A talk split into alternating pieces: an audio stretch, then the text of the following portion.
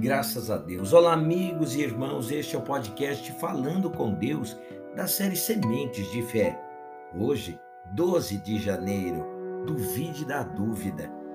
O Deus deste mundo cegou os pensamentos dos incrédulos para que não lhes resplandeça a luz do evangelho da glória de Cristo, o qual é a imagem de Deus.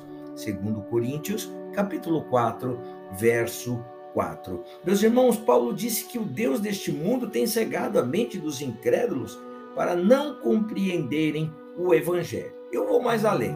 Os espíritos imundos têm impedido os povos de exercitar o raciocínio nos pensamentos de Deus. Normalmente as pessoas têm preguiça de pensar, querem tudo mastigado. Isso tem dificultado muito sua libertação. É preciso resistir no pensamento devemos duvidar dos pensamentos de dúvida, duvidar do medo e duvidar da preocupação, fundamentados no que Deus falou e está escrito. Mente, intelecto, razão ou entendimento é o lugar da decisão. Decisão entre escolher e obedecer ao bem ou ao mal. Quando se decide obedecer à palavra do bem, o mal é neutralizado.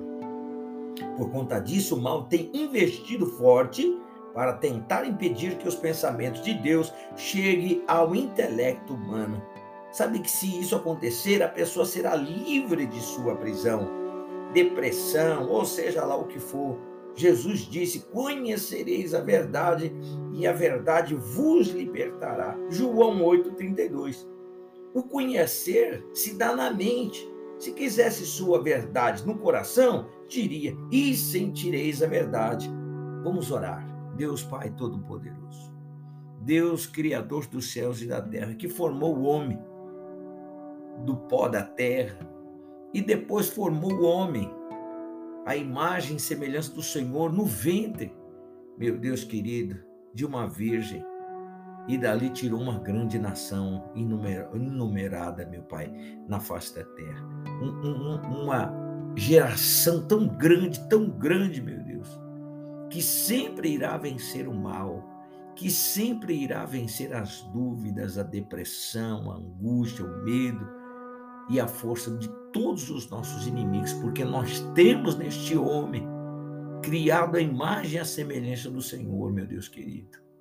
A força e o poder, meu Deus, que o Senhor depositou nele, nos céus e na terra, para nos dar vitória. E este, este homem, meu Deus, se chama Jesus Cristo pessoa, meu Deus glorioso, vitoriosa, vencedora, que nos deu, meu Deus querido, toda a liberdade, porque se Jesus Cristo nos libertou, verdadeiramente nós somos livres, Pai.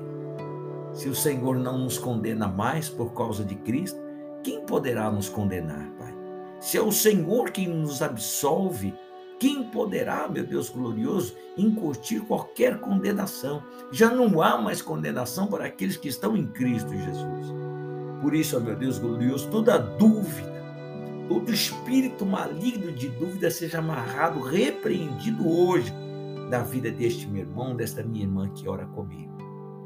Eu oro também, Pai, pedindo pela família deste teu povo, pelos projetos, por este dia pedindo proteção, meu Pai, aos caminhos desse teu povo. Pedindo a Deus e Pai Todo-Poderoso que manifeste o teu poder e a tua graça contra o Deus deste mundo que tem cegado, que tem colocado preguiça nos pensamentos do teu povo, que eles não conseguem chegar até os pensamentos do Senhor.